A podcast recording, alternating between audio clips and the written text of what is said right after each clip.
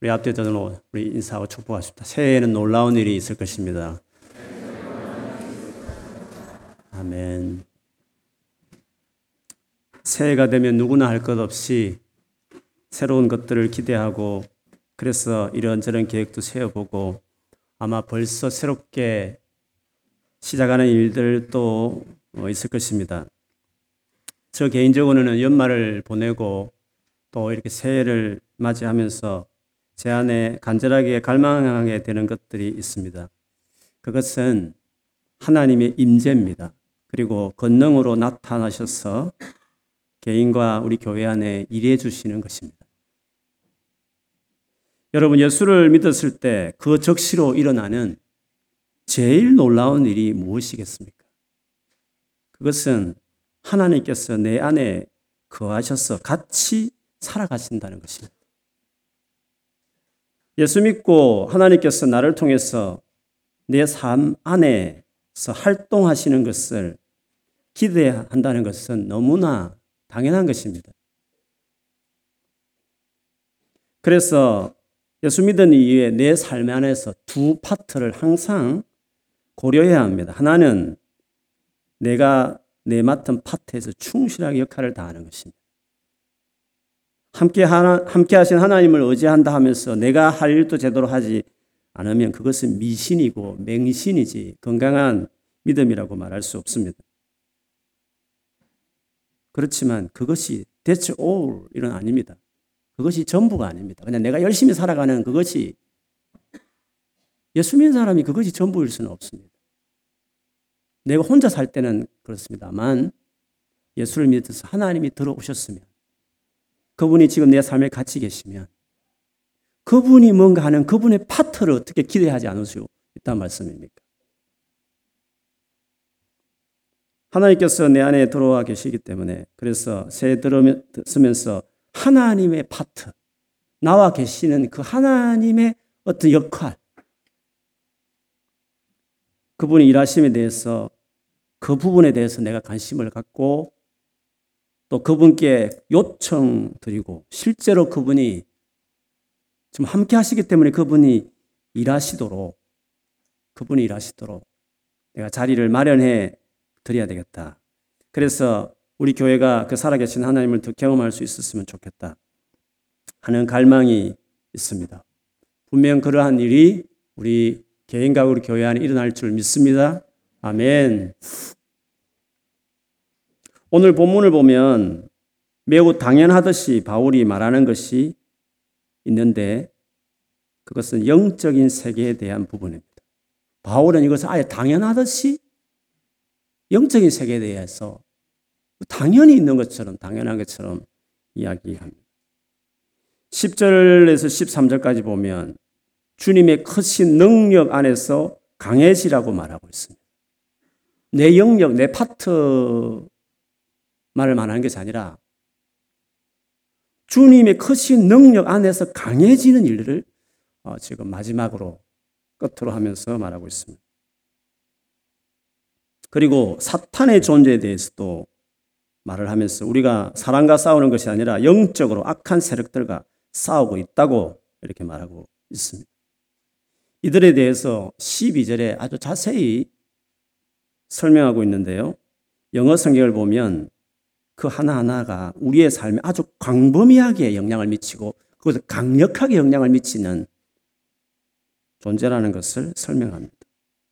룰러스, 통치자들, 복수를 쓰고 있습니다. 룰러, 막 다스린 존재들이다. 그들의 위치가.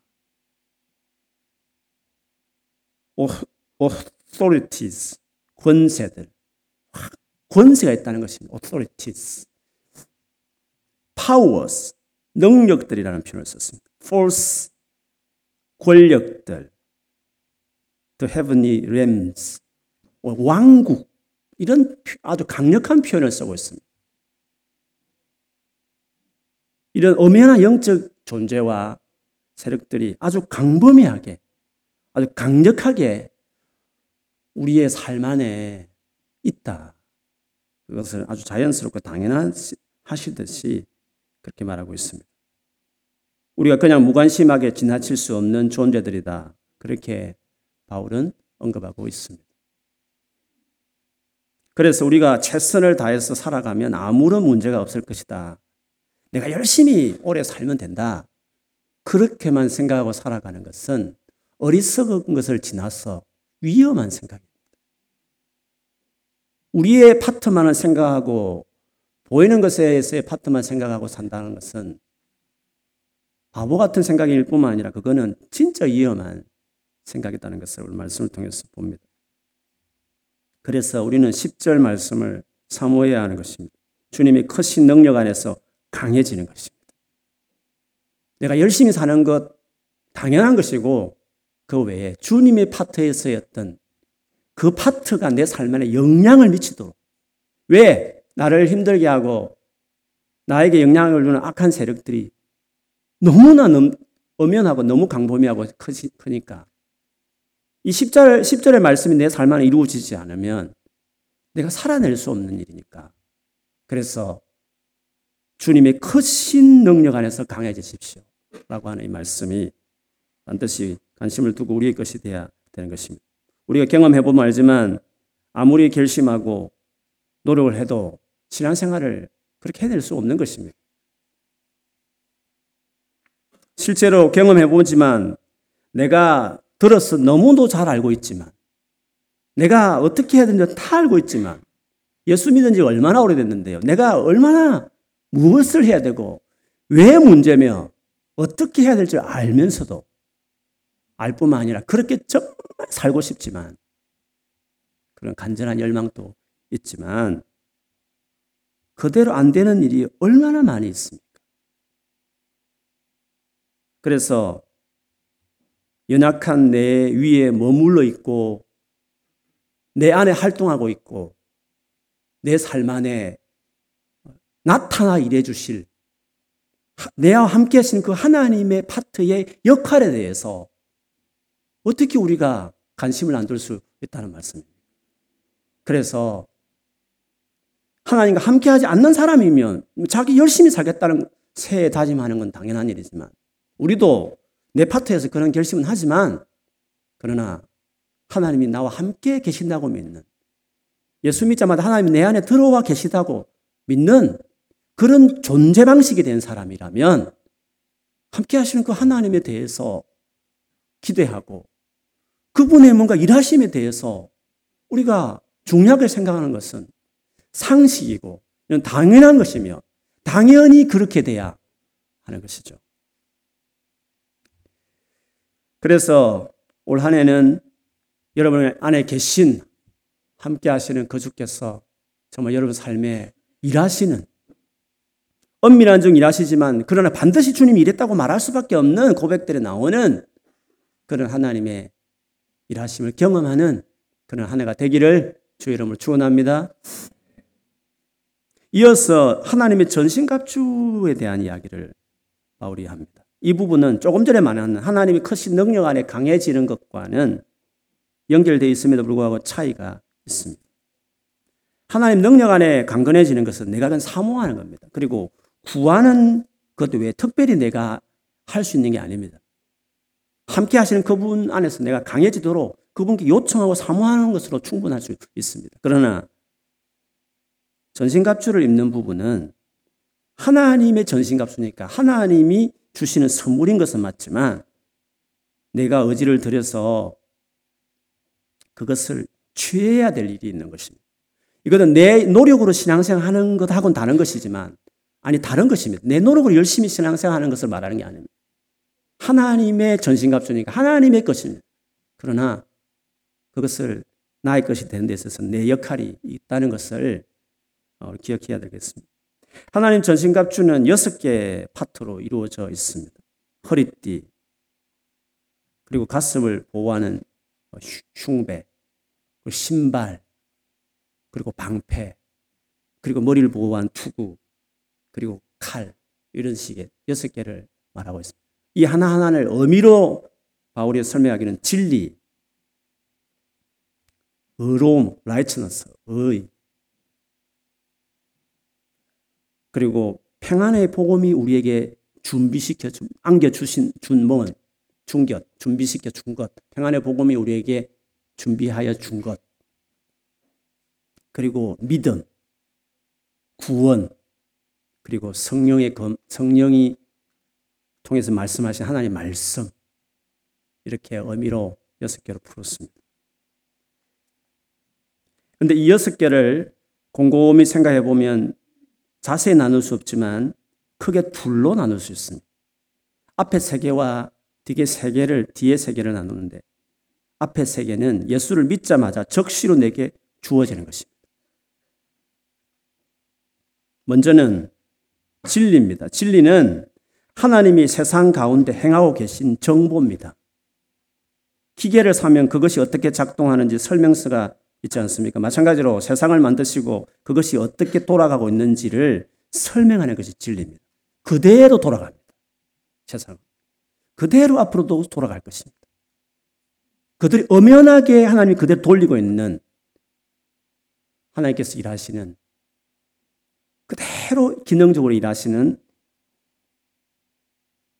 그 정보, 그것을 진리라고 말합니다. 그것은 성경에 그대로 있습니다. 하나님은 성경 그대로 세상을 지금 진행하고 있고 진행해 갈 것입니다. 의라는 것은 하나님과 자유롭게 만날 수 있는 어떤 자격을 준 거죠. 그 의라는 거는. 네가 의롭다 이 말은, 그러므로 너는 마음껏 내게 나아올 수 있다는, 하나님께 마음껏 나아갈 수 있는 자격과 신분을 말하는데, 이는 자녀됨을 말합니다. 궁극적으로 말합니다. 예수 믿자마자 우리는 의라는 것을 받았습니다. 네가 마음껏 내게 나아올 수 있다. 네가 죄를 지기도 하지만 그것을 계속 고백하면서 용서를 구하면 긍휼을 구하고 언제든지 나올 수 있다. 조금 전에 죄를 지어도 정말 회개하고 가슴 아파하면서 뉘우치면 바로 회복되는 거다. 완전히 내 앞에 얼마든지 담대히 나올 수 있는 의라는, 나의 의를 주었다. 나의 자녀가 아들과 딸이 되었으니까 당당하게 하나님께 나가게 할 수 있는 관계성 안에서 그것이 의라고 말할 수 있습니다.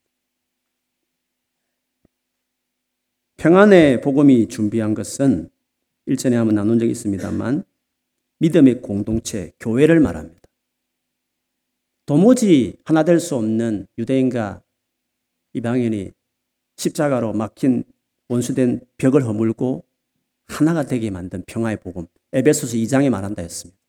에베소서의 관점에 의하면 이 평화의 복음이 강조할 때는 하나 될 수 없는 관계가 하나 되어져서 이루어진 공동체를 말했습니다. 평화의 복음이 준비시켜서 우리에게 안겨준 신발 같은 안전장치, 발을 보호하는, 전쟁에서 우리를 정말 활동을 방해하는 사단의 수많은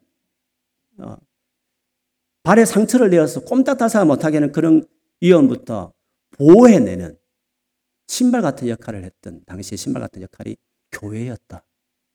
교회 안에 머물면 그 교회가 우리를 그냥 기본적으로, 적어도 그냥 평균이라도 유지할 수 있도록 보호해 주는 것이, 그게 교회라는 말씀을 드린 것처럼 평안의 복음이 준비하여 우리에게 준 것은, 안겨준 것은 믿음의 공동체, 교회라는 것을 이야기했습니다.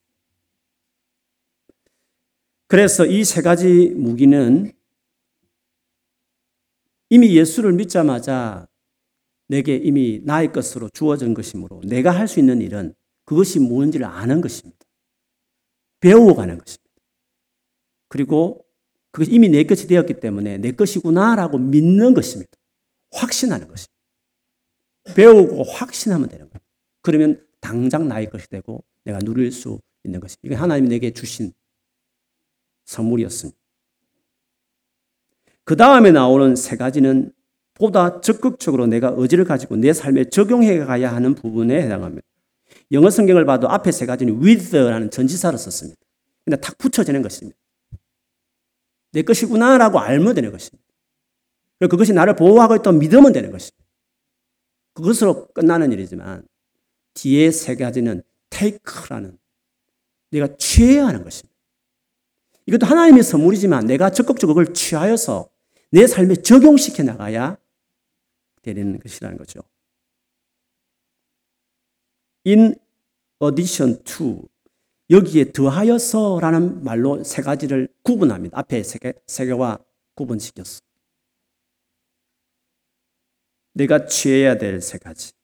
첫째는 방패라고 했습니다. 당시의 방패는 나무에다가 가죽을 입혀서 전신을 보호합니다. 큰 겁니다. 적군이 불화살을 쏘면 방패 없으면 맞아서 싸우기 전에 그냥 쓰러지겠지만, 그래서 쏘는 불화살이 빗발쳐 올 때 온몸을 보호하는 딱 방패를 들어서 그 불을 딱 막는 것입니다. 그리고 끄는 거죠. 불화살. 방패. 이 방패를 바울은 의미를 달기를 믿음이라고 이야기했습니다. 불화살은 실제 영적 전투에서 적이 쏘는 불화살의 이 의미는 사단이 끊임없이 우리에게 집어넣는 거짓된 생각들입니다. 이 거짓된 생각은 우리를 두렵게 하고 불안하게 만들어요. 그것을 끊임없이 빗발치듯 불화살을 쏘게 시작하는 것이죠. 성경에 보면 가룟 유다가 예수를 팔게 된 이유도 사탄이 예수를 팔 생각을 가룟 유다에게 집어넣었더니 이렇게 표현하고 있습니다. 생각을 집어넣는 것입니다. 거짓된 것입니다. 그렇지 않는데 그 생각은 나를 순간적으로 움찔하게 두렵게 하는 생각들이죠. 그 생각들을 끄게 하는 역할을 하는 것이 믿음이다 이렇게 말하고 있습니다. 믿음으로 끈다는 말이 뭘까요? 내 안에 어느 생각이 들어왔습니다. 그 생각을 딱 붙드는 순간 내 갑자기 두렵고 불안해지기 시작할 수 있는 거죠. 그때 믿음으로 선다는 것은 내가 알고 있는, 지금까지 알고 있는 확신한 하나님의 신실한 사랑의 성품을 근거하고 내가 잠시만 생각하고 기억할 수 있는 진리, 엄연히 지금 세상을 드라이브하시는, 그대로 드라이브하시는 그 진리에 근거해봐도 이것은 아니다. 하나님과 그 약속을 딱 믿고 이 들어온 생각을 꺼버리는 것입니다. 내가 이거는 테이크해야 되는 겁니다. 이미 하나님 주신 것들에 내가 어플라이해야 되는 것입니다. 내가 실제로 싸워가야 되는 것입니다. 믿음, 내가 테이크해야 하는 것입니다. 이 바보 같은 자스가 말하면 그래 맞아, 시험 떨어지고 점수 없고 맞아. 아니야, 내 하나님은 자녀야. 그걸 그 생각을 자기 스스로서 암시하는 게 아니라 세뇌하는 게 아니라 그게 진리니까, 그게 진짜 팩트니까 하나님의 말씀에 근거하여 내가 죄인 될 때도 자기 아들을 내어놓으신 그렇게 나를 사랑하시는 하나님의 신실하심에 근거한 확신한 팩트를 가지고 지금 내게 들은 상황들 속에 들어온 생각들을 꺼버리는 것입니다. 계속 끄는 것입니다. 이거는 내가 적극적으로 하나님 주신 은혜들을 적용해야 될 몫이 있다는 점에서 믿음의 방패부터는 다른 부분이 있는 것입니다. 구원의 투구는 구원의 투구. 이거는 영적 이 전쟁 상황에서 최후 승리자는 바로 나다. 나는 반드시 승리한다. 치열한 싸움도 맞고 어떨 때는 지는 것처럼 보일 수 있지만 궁극적으로 이는 이기게 되어 있는 싸움이며 최후 승리자는 나이다 라고 말하는 구원에 대한, 반드시 이 전쟁에 나는 이긴다. 나는 승리하게 되어 있다. 게임처럼 장난하는 것은 아니지만 실질적인 데미지도 있고 아픔도 있지만 그러나 반드시 나는 100% 이기게 되어 있다라고 말하는 그 구원에 대한 확신, 승리에 대한 확신을 이야기합니다. 그렇게 말할 수 있는 근거는 데살로니가전서 5장 8절에 보면 구원의 투구에 대한 이야기를 한 적이 있습니다. 바울이. 여기 이런 말이 나옵니다. 우리는 낮에 속하였으니 정신을 차리고 믿음과 사랑의 호심경을 붙이고 그 다음 구원의 소망의 투구를 쓰자. 이 호심경이라는 것은 우리 오늘 성경에 보면 흉배라는 말 똑같습니다. 근데 데살로니가전서에는 이 흉배의 의미를 믿음과 사랑이라는 표현을 했지만 에베소서에서는 이거를 의라는 righteousness를 이야기했습니다. 그래서 흉배에 대해서는 의미를 바울은 데살로니가전서와 에베소서가 다르게 썼습니다. 그런데 투구에 있어서는 똑같습니다. 구원이라는 말을 똑같이 썼습니다. 근데 하나 더 부연 설명했습니다. 소망이라는 말을 넣었습니다. 왜? 이건 미래적인 일이니까. 앞으로 끝까지 싸워야 될 싸움이잖아요. 그리고 예수님 오실 때 끝날 싸움인데 이 구원에 대한 소망하는 거지만 반드시 이루어지는, 반드시 내가 승리하게 된다는 미래적인 종말을 바라보면서 갖는 구원의 승리에 대한 확신을 말하는 것이다.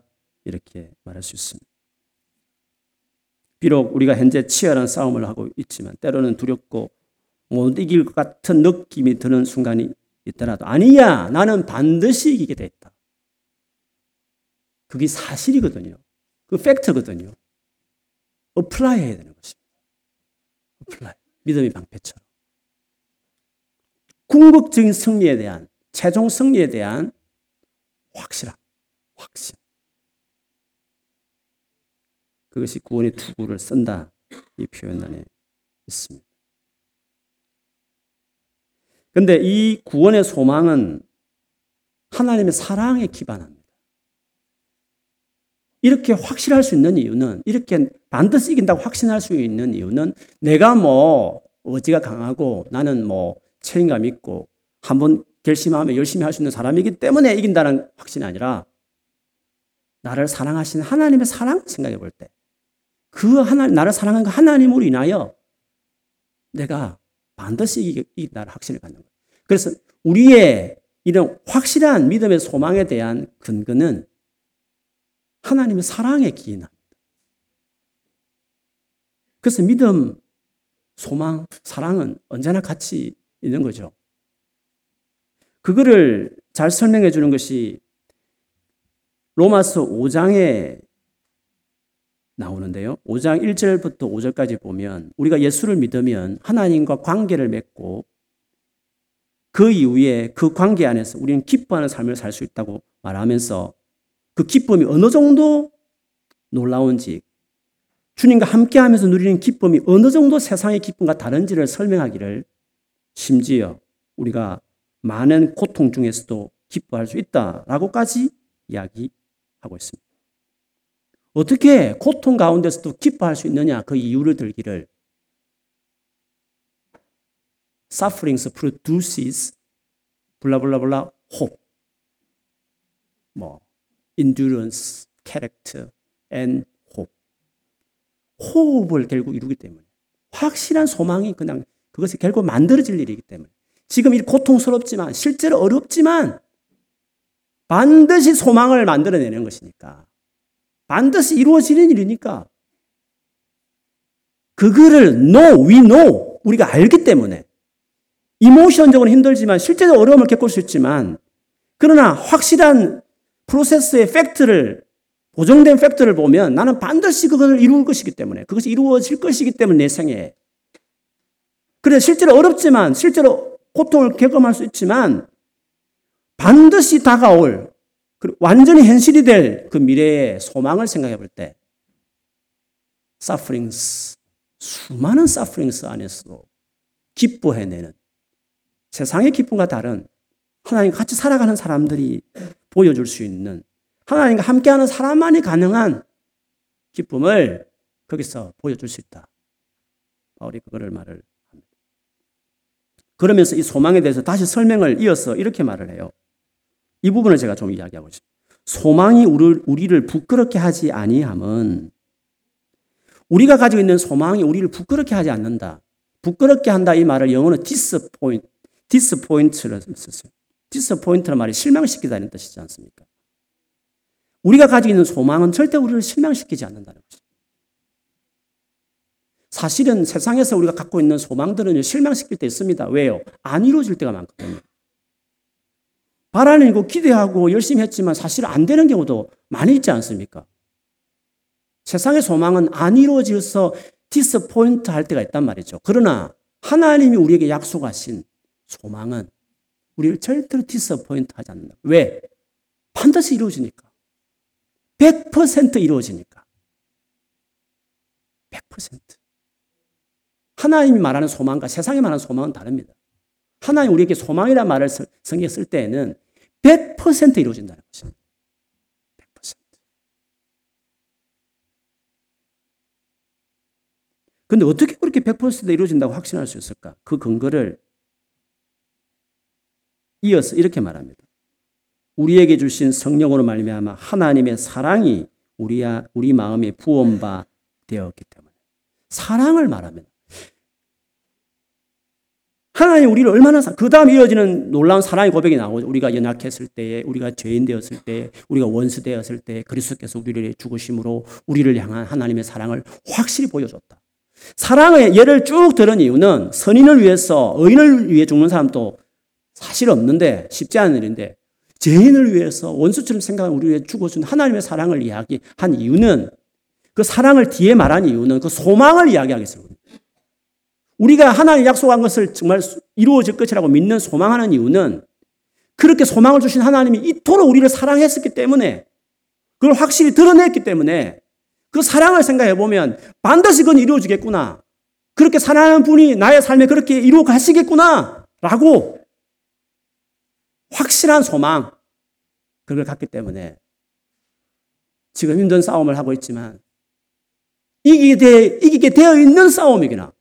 반드시 이기게 된 게임이구나 믿고 달려드는 운동선수와 군인들의 그 태도처럼 총알이 나다 내 발에 부딪히는 부상이 있고 쩔뚝거리지만 그러나 반드시 이 고지는 점령될 것이며 나는 이기게 될 것이다 라고 말하는, 나의 어디 때문이 아니라 이렇게 초대하고 나의 삶에 함께 하신 하나님으로 인하여, 그분의 사랑으로 인하여 나는 이긴다. 여기 구원의 투구를 쓰는 의미입니다. 확실한 소망. 나는 반드시 이기는 자다. 라고 말합니다. 이것이 싸움에서 내 개인적으로 내가 적극적으로 어플라이해야 되는 한 부분이라고 말할 수 있는 것이죠. 그래서 이 수많은 어려운 가운데 소망을 피력하는 대표적인 구절이 로마서 8장 36절에서 마지막 절이에요. 거기에서 수많은 어려움을 말하면서도 우리 이긴다. 넉넉히 이겨낸다라고 말을 할 때, 그 근거를 들 때 바울이 강조했던 단어는 사랑입니다. 그 사랑을 인하여 우리는 반드시 이긴다고 소망할 수 있다는 거죠. 제가 읽어드리면 이렇습니다. 누가 우리를 그리스도의 사랑에서 끊으리요? 환난이나 공고나 박해나 기근이나 적신이나 위험이나 칼이랴. 기록된 바 우리가 종일 주를 위하여 죽임을 당하게 되며 도살당할 양같이 여김을 받았나이다. 함과 같으니라. 그러나 이 모든 일에 우리를 사랑하시는 이로 말미암아 우리가 넉넉히 이긴다니라. 내가 확신하노니 사망이나 생명이나 천사들이나 권세자들이나 현재 일이나 앞으로 장래에 무슨 일이 있든지 간에 능력이나 높음이나 깊음이나 다른 어떤 피조물이라도 우리를 우리 주 그리스도 예수 안에 있는 하나님의 사랑에서 끊을 수 없느니라. 마지막은 우리는 칼입니다. 이것은 성령의 검, 성령이라는 말을 넣어가면서 한 하나의 말씀인 것을 보면 단순한 성경 구절이다, 성경책이다 이렇게 말하기보다는 성령께서, 물론 성경의 근거에서 언제나 역사하시는 분이시지만 성령께서 주시는 특별히 개인적이고 어떤 실제적인, 성경에 수많은 교훈이 있지만 어느 순간에, 어느 연도에, 어느 시점에, 어느 상황에서 그 많고 많은 구절 중에 특별히 다가오게 하는 하나의 말씀이 있잖아요.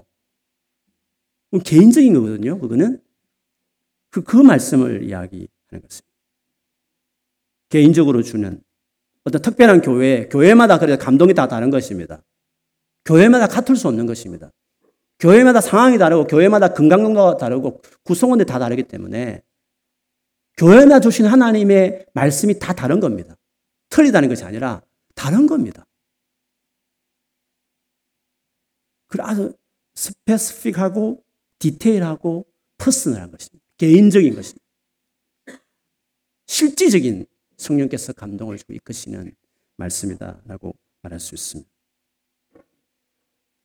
제가 오늘 새해 첫 주에 이 말씀을 전하는 이유는 그냥 새해니까 그냥 어떤 좋은 말, 좋은 내용 중에서 한 가지를 택해서 말하는 게 아닙니다.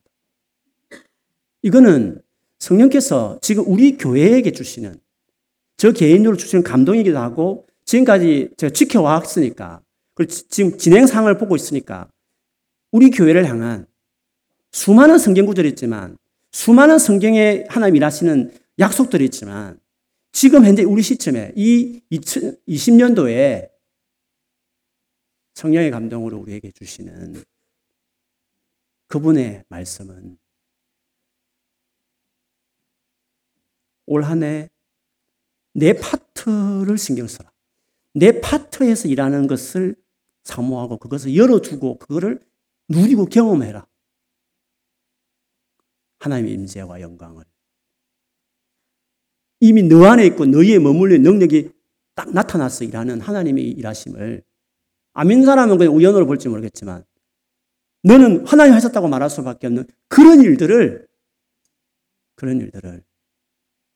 기대하고 소망하고 사모하고 구하고 살아가라고 하는 이것이 현재 오늘 전하는 이 말씀이 예를 든다면 성령으로 말하는 그냥 성경 구절이지만 우리 교회를 향한 우리 성도들을 향한 저를 향한 하나님의 말씀이라는 점에서 진리랑 하고 좀 다른 어떤 성격의 말씀이라고 똑같은 말씀이지만 특별한 어떤 포인트가 있는 어떤 부분의 강조점이 있는 어떤 그런 말씀들 있잖아요. 그리고 여러분 개인도 경험하는 거잖아요. 최근 하나님 계속 내게 반복해서 주시는 뭔가 마음이 있지 않습니까? 성경 구절 다 봐도 그게 성령이 우리에게 주신 하나님의 말씀이라는 거죠. 뭐 이렇게 음성을 뭐 듣고 이런 상황을 말하는 게 아니라 뭐 그럴 수도 있고 어떻게 할 수 있는 것이지만 그러나 어쨌든 그게 하나님의 말씀 성경에 근거하고 있는 그러나 특별하게 더 다가오는 성령이 내게 감동을 주는 말씀 있잖아요. 그것이 이거는 적용이죠. 왜 적용이냐면 그 말씀을 주셨을 때 그때 따라가야 하는 겁니다. 그 축으로.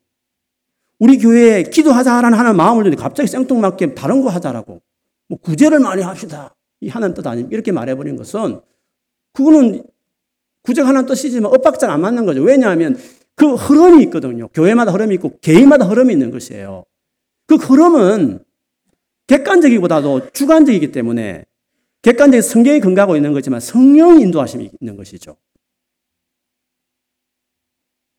그런 점에서 이거는 어플라이 돼야 되는 거죠. 그리고 그것이 있을 때 그걸 따라가는 게 중요합니다. 순종해가는 것이 그러면 하나님께서 일하시는 것을 누리게 되는 거죠. 순종하는 게 중요해요. 그 마음을 주실 때 그쪽으로 계속 마음을 두고 그렇게 하려고 하고 맞춰가는 거죠. 하나님에게 지금 개인적으로 또 뭐 공동체적으로 주셨을 때 셀 안에도 계속 어떤 마음을 주시면 마찬가지. 하여튼 그쪽으로 내 삶을 조정해서 맞춰가는 순종이 필요한 겁니다. 그게 어렵습니다. 그러나 계속 고집스럽게 나가면 하나님이 드디어 그 말씀대로 일하는 거죠. 경험하게 되는 것입니다.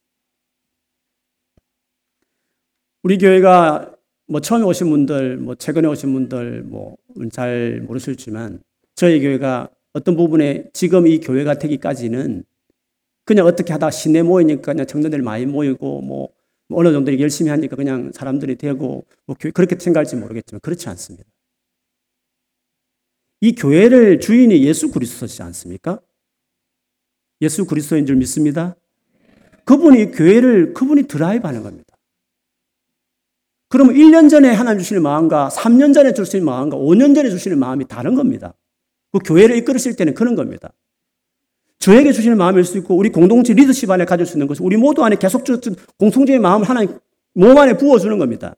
그럼 그걸 인지하고 교회는 성령이 하는 말씀을 들으라고 말한 요한계시록 말씀처럼 그 말씀을 듣고 그때 따라가기 시작하면 우리 교회 상황 행편을 잘 아시니까 그에 맞는 일들을 하나님이 행하시게 되는 거죠. 그래서 성령의 인도를 진리의 말씀으로 출발하지만 결국 갔을 때는 이 적용하는 믿음으로 적용해내고 소망을 붙들고 끝까지 싸워내고 그리고 그 가운데 주님께서 어떤 특별 포인트하는 어떤 감동을 주시면 우직하게 그쪽으로 가는 겁니다. 그건 개인의 삶에도 마찬가지인 겁니다.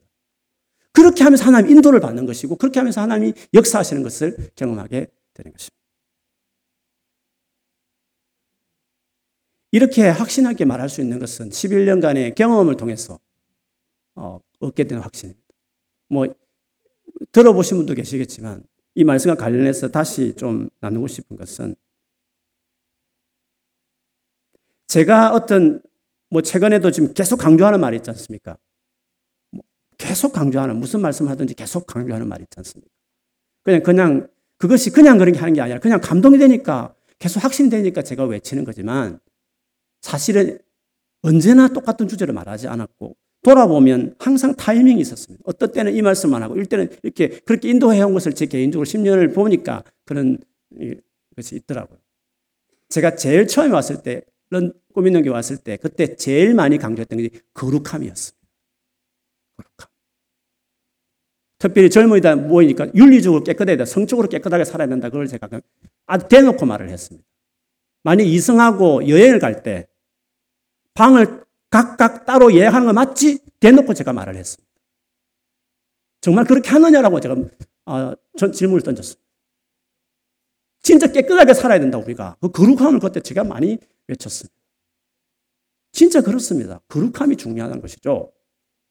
그런데 저는 말씀으로 감동줘서 그냥 제 감동돼서 하는 거지만 그것이 하나님이 그때 성령으로 주실 말씀이라는 것을 어떻게 이제 컨펌하게 되는 것은 아내는 영적인 부분에 좀 저보다 감각이 있기 때문에 꼭 결정적으로 새해 때 꿈을 꿨어요.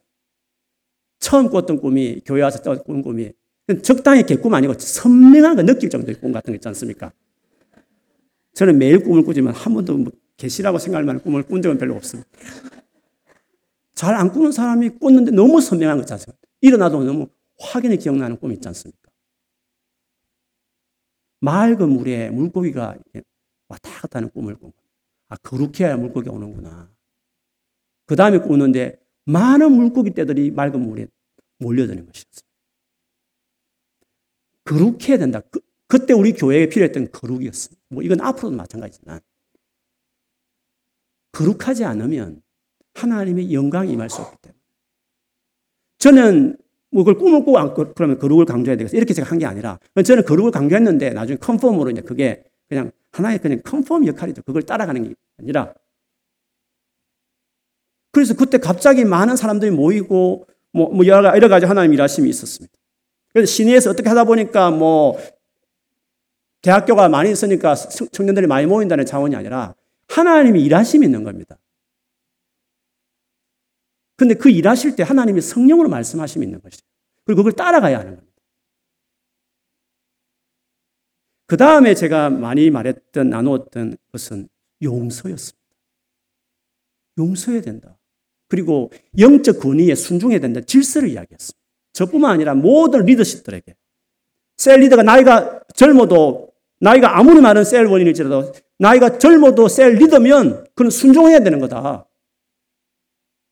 교회의 질서에 대한 이야기를 그때 너무 많아요. 어떤 사람들은 그 권위주의라는 생각 때문에 막 반대하고 막 싫어하고 막 이렇게 불쾌하게 생각하고 막 어떤 친구는 교회를 떠나야 되나 이런 생각도 하는 친구도 있었을 것이에요. 그때. 근데 그때 용서, 사랑 이런 것들을 되게 많이 강조했어요. 그래서 항상 설교 안 하면 또 집에 돌아오면 아이들이 아빠 또 용서, 지겹게 또 용서를 이야기했다고. 근데 그때는 계속 그것이 나올 수밖에 없었어요. 그냥 마음이 그랬어요. 근데 아내가 그때 딱 꿈을 꾼 게 있었어요.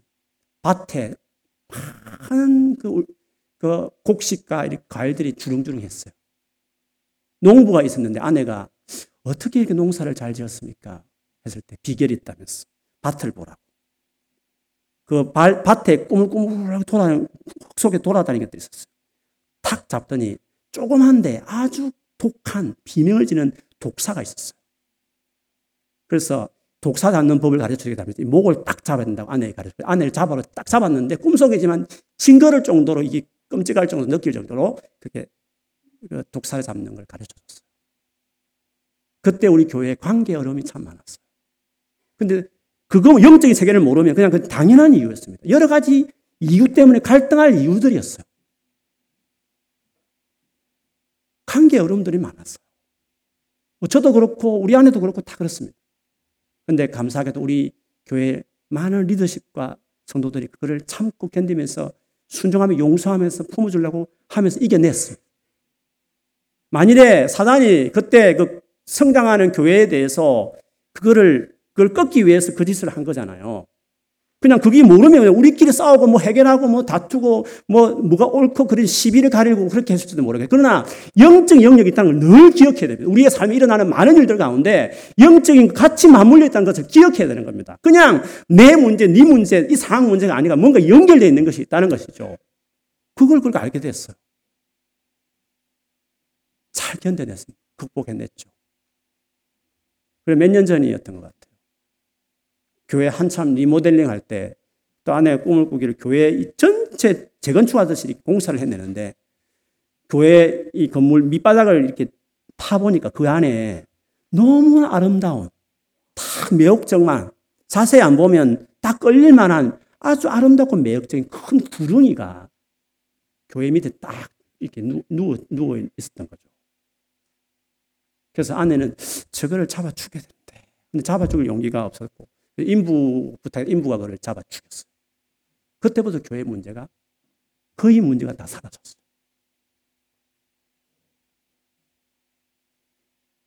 이게 그래서 저는 교회 성장을 저희 교회 11년에 있었던 이야기지만 이 하나님이 드라이브하는구나. 그리고 하나님이 감동을 따라 성령 인도하심 따라 살아야 되는 것이 무엇이며 그렇게 해야만 하나님이 일하신다는 것을 저 개인적으로 이제 목회 안에서 경험하게 된 일이었죠. 그런 겁니다. 제가 지금 신비주의를 말한 거 아닙니다. 여러분 그렇게 오해하시면 안 됩니다. 저는 한 번도 꿈을 꾼 적도 없고 환상을 들어본 적도 없고 음성을 들어본 적도 없는 사람입니다. 그러나 제가 그냥 감동해서 확신에 전하는 말씀들이었는데 신비로운 사람들 보기에 뭐 꿈으로 보는 사람들 보기에 그것이 맞아떨었을 때는 저는 저 식들의 인도받는 것이고 다른 사람은 다른 식으로 인도받는 것입니다. 그러나 하나님 주신 감동, 성령의 인도하심 따라 살아가기 시작할 때 거기에 개인적이고 실질적이고 인격적이고 구체적인 인도하심이라고 말할 수 있는 것이죠.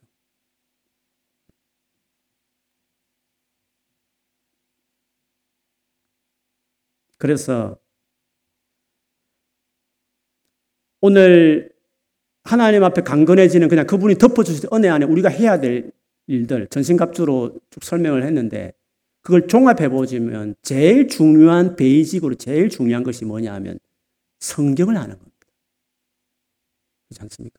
성경을 알아야 뭐 하나님 주신 은혜도 알 것이고 뭐 믿기도 하고 뭐 소망도 하고 그리고 성경을 알아야 성령이 또 감동을 줬을 때 분별도 되고 그런 거 아니겠어요? 그러면 제일 중요한 베이직이 성경을 알아야 합니다. 하나님의 말씀. 그게 제일 중요한 거예요. 우리가 하는 피지컬하게 할 수 있는 노력 중에 하나. 하나님을 신뢰하면서 그분을 의지하면서 내가 매일매일 해야 될 것 중 하나가 성경을 진짜 연구하고 배워가고 알아가는 일들이 되게 필요한 거죠.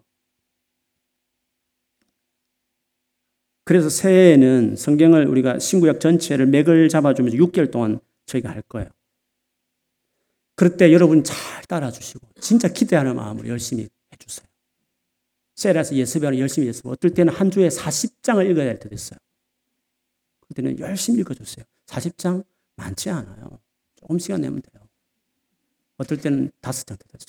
그래서 한번 여러분 열심을 따라서 성경 전체를 한번 6개월 동안 뭐 역사 중심을 하겠지만 더 열정 있으시면 다른 뭐 선지서도 좋고 율법도 좋고 전해서 한번 하나의 말씀을 제대로 중요한 그래도 이렇게 흐름은 내가 확실히 정리하자는 마음으로 열심히 성경을 좀 배우는 시간이 되었습니다.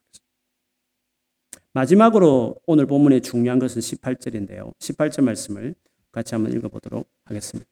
18절 말씀 시작. 성령 안에서 늘 기도하고 필요한 모든 것을 위해 간구하십시오. 언제나 준비된 마음으로 좌절하지 말고 다른 그리스도를 위해서도 기도하십시오. 마지막에는 기도, 그냥 기도 아닙니다. 그냥 노트 필기한 건 따라서 이렇게 리포트하듯이 하는 기도 정도의 차원이 아닙니다. 물론 리포트하면서 기도하지만 우리는 늘 기도하면 기대할 것은 성령 인도하심을 기대하는 겁니다. 리포터 가지고 기도하자 하다 지만 갑자기 하나님 주신 마음이 있을 수 있는 거잖아요. 그게 성령 안에서 기도하는 거지. 실제로 그런 것들이 기도할 때 있습니다. 그 기도 중요하죠. 앞에가 말씀을 강조하는 포인트였다면 마지막에는 바울의 기도 부분을 성령 인도하시는 기도에 대한 이야기를 했습니다. 이 부분은 오늘 시간 관계상 다 나눌 수 없고 제가 다음 주 수요 예배 때 관련되어 있을 것 같아요. 그때 좀 나누겠습니다. 어쨌든 이 한 해에 강조하고 싶은 것은 다시 말씀과 기도. 그것이 왜 중요하냐면 지금 오늘 본문에 말한 이런 강건함과 이런 어떤 하나님 일하심을 이루는 일에 제일 중요한 원리이기 때문에 그 원리 속에서 제가 아주 흔히 지금까지 들어왔던 그 말씀과 기도를 제가 결론적으로 여러분에게 이야기하는 것입니다. 그래서 말씀과 관련돼서는 뭐 좀 전에 말씀드렸고 GT도 여러분 매일매일 말씀하는 묵상이 중요한데 그거를 GT란 묵상집에 도움을 줘요. 많이 남아있었으니까 구입하셔서 새해에 한번 개인적으로 그걸 좀 적용해봐요. 안 되면 아침 스카이프 묵상 때 들어오셔서 같이 하셔도 좋고 통독 클럽 됐으니까 활용하시고 어쨌든 말씀을 잘 가까이 하는 일에 헌신하는 게 중요하고 두 번째는 기도입니다. 우리가 나름대로 기도하는 교회이고 뜨겁게 기도하려고 하는 교회이긴 하지만 사실은 부족함이 너무 많아요. 그래서 기도 부분을 모임 때마다 의도적으로 좀 하려고 그래요. 특별히 주일날 이 예배 때 이 예배 시간에 기도하는 시간을 좀 제가 넣으려고 그래요. 사실은 제일 많은 분들이 모이고 제일 기도가 필요한 기도해야 될 분들이 많이 모이는 주일 예배인데 불구하고 우리가 예배 시간에 그냥 찬양을 하고 말씀은 듣지만 개인적으로 좀 여기 머물러서 기도하는 시간들을 다 여기에 필요한 분들이 다 있는 건데 사실 그것을 가지지 못했는데 좀 예배 시간 안에 한 15분은 기도하는 시간을 내가 꼭 가졌으면 좋겠다 이런 생각을 제가 해요. 근데 이거는 어떤 교회는 그렇게 해요. 예배 아예 주일날 한 시간을 기도하고 예배 드리는 교회도 있다는 걸 제가 듣고 놀랐어요. 가능하구나. 아예 대예배 때 주일 예배 때 기도를 많이 하는 예배를 드릴 수 있구나. 주중에만 하는 게 아니라 제일 많이 모였을 때 사실 기도를 많이 해야 되는 거잖아요. 진짜 그런 분들이 많이 있는 거잖아요. 그래서 아예 주일날 기도 시간을 좀 가져야 되겠다. 하나님이 터치하도록. 우리의 문제들이 주일날 오는데 좀 기도하는 중 하나님이 확 열어주시고 해결해 주시는 것들을 기도하는 개개인들 다 경험할 수 있도록 하나님께서 하나님께 장을 열어줘야 되겠다. 이런 생각들을 좀 해서 실제로 그렇게 기도할 것입니다. 기도할 때 여러분 소리 내서 하십시오. 소리 안 내면 집중이 잘 안 됩니다. 그래서 이렇게 소리 내서 하십시오. 이미 기도가 잘하는 분들은 또 기도 못하는 분이 주변에 있으니까 조금 신경을 쓰셔서 배려해서 너무 튀지 않게 그러나 간절하게 해서 좀 분위기도 이렇게 해주셔서 어쨌든 같이 이렇게 도와주시면 좋을 것 같아요. 그래서 주일 예배 때 역사가 일어나는 하나님께서 일하심 있는 그런 시간이 좀 되었으면 좋겠다. 그렇게 되어지기를 주의 이름으로 축원합니다. 아멘.